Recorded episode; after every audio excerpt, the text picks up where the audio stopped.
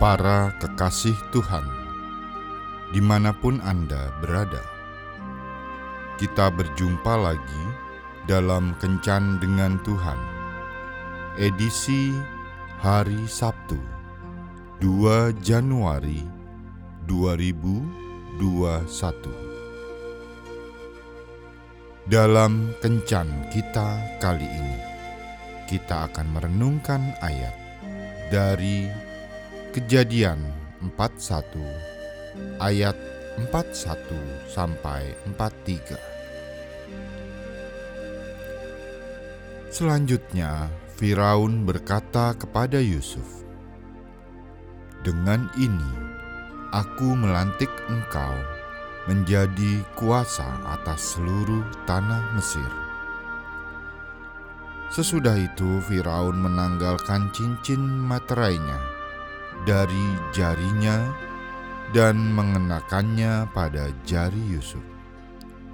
Dipakaikannya lah kepada Yusuf pakaian daripada kain halus dan digantungkannya kalung emas pada lehernya.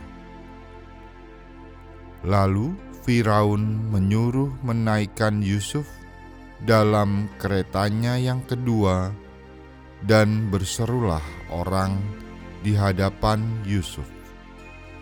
Hormat, demikianlah Yusuf dilantik oleh Firaun menjadi kuasa atas seluruh tanah Mesir.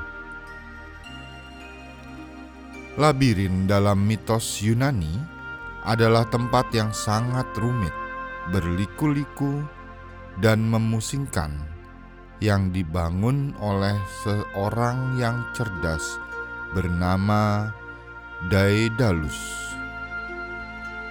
Pada awalnya, fungsi dari labirin adalah untuk memenjarakan seekor monster yang bernama Minotaurus. Labirin ini sangat memusingkan, bahkan sampai sang penciptanya sendiri, Daedalus, nyaris tidak bisa keluar lagi ketika dia mencoba untuk memasukinya. Seiring dengan perkembangan zaman, maka labirin bukan lagi hanya mengacu kepada sebuah tempat dari mitos Yunani tersebut melainkan labirin di dalam bahasa Inggris menjadi sebuah sinonim dari kata maze yang berarti sebuah jalinan yang ruwet dan berliku. Pernahkah Anda terjebak pada situasi yang sangat rumit, ruwet, memusingkan, dan sepertinya tiada akhir? Anda terasa seperti sedang berada di dalam sebuah labirin yang menyesatkan dan tanpa jalan keluar. Ke mana pun Anda melangkah, yang ada hanyalah jalan buntu. Banyak orang yang sampai kepada situasi ini, dan pada akhirnya menyerah untuk terus berjuang dan berharap. Mereka pasrah pada nasibnya tanpa mau berusaha untuk membuat perubahan. Banyak juga yang pada akhirnya melakukan perbuatan tercela berupa tindakan bunuh diri. Di dalam Alkitab dikisahkan tentang Yusuf, anak kesayangan ayahnya yang mengalami keadaan seperti di labirin. Semua saudaranya membencinya, mereka membuli dirinya. membuangnya ke dalam sumur, dan bahkan hendak membunuhnya. Namun, akhirnya mereka memutuskan untuk menjualnya kepada orang Mesir. Di Mesir, dia bekerja sebagai budak. Selanjutnya, dia difitnah bertindak mesum kepada nyonyanya.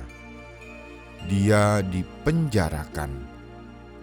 Singkat cerita, Yusuf tidak menyerah, dan lihatlah akhir hidupnya.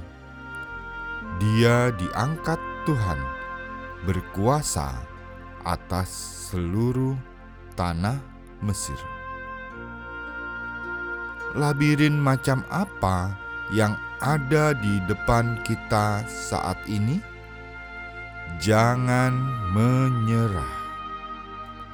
Hadapilah bersama Tuhan, maka Dia akan menuntun kita kepada jalan keluar dari semua kesesatan dan kebuntuan hidup kita, serta membawa kita ke puncak kehidupan.